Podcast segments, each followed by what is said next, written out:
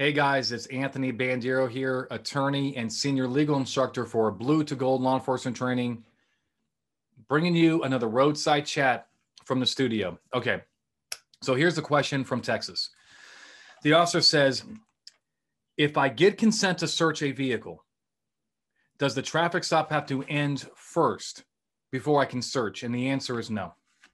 So, consent includes with it the agreement to extend the traffic stop. Does that make sense? So we know that when it comes to traffic stops, you know, the scope of the traffic stop is determined by its mission, um, which means why do we stop this person? If we stop the person for speeding, we have the scope is a speeding investigation. We do not get a free uh, drug investigation, right?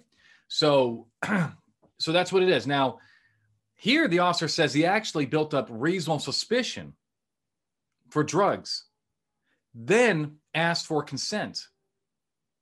And now he's wondering, do I have to stop the traffic stop and then, you know, end it and then go for the search? And the answer is absolutely not. In fact, um, that'd be kind of silly, actually, because if you have reasonable suspicion for drugs, asking for consent is now actually related to the traffic stop because it concerns what's going on um, what you should do is actually put the original reason for the stop on ice.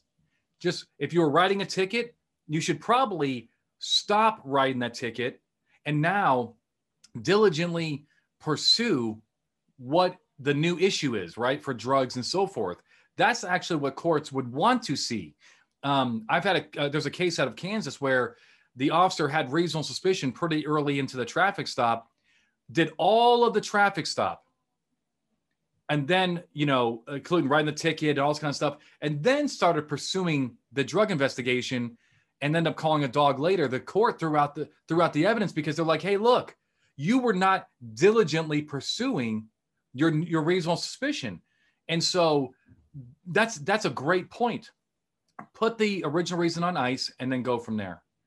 Okay um, if you don't have reasonable suspicion, now some states require reasonable suspicion before even asking for consent, you know, like Oregon and so forth. So just think about that. But, um, but even if you don't have reasonable suspicion, I mean, the person giving you consent is again consenting to extend the traffic stop. Here, the officer said oftentimes, and they'll talk to the drivers and ask, "Is there anything, any contraband in the vehicle, and so forth?" And they're like, "No. Do you want to take a look?"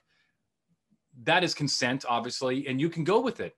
And if it adds time to the traffic stop, articulate that they gave you consent and so forth. All right. Finally, if you do not have reasonable suspicion for criminal activity, what I do suggest strongly is to end the traffic stop with the citation, warning, whatever, convert it to a consensual encounter, then ask for consent. If they say yes, you're good. If they say no, let them go on their way. Okay? Uh, there's advantages to that. Hope this helps. If you like what I'm doing, let me ask you hit the like button. That's how you let Google or uh, YouTube know that this video is helping cops.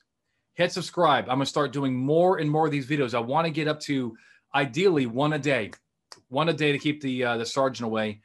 And finally, spread this video, my channel to other cops. My goal in life is to teach every single officer search and seizure. It's a small goal, but that's my goal. All right. Until next time, my friends, stay safe. When it comes to law enforcement training, we are the gold standard. Visit bluetogold.com or call 888 579 7796 to learn more about our training, books, and free webinars. Also, don't forget to like, subscribe, and share this channel.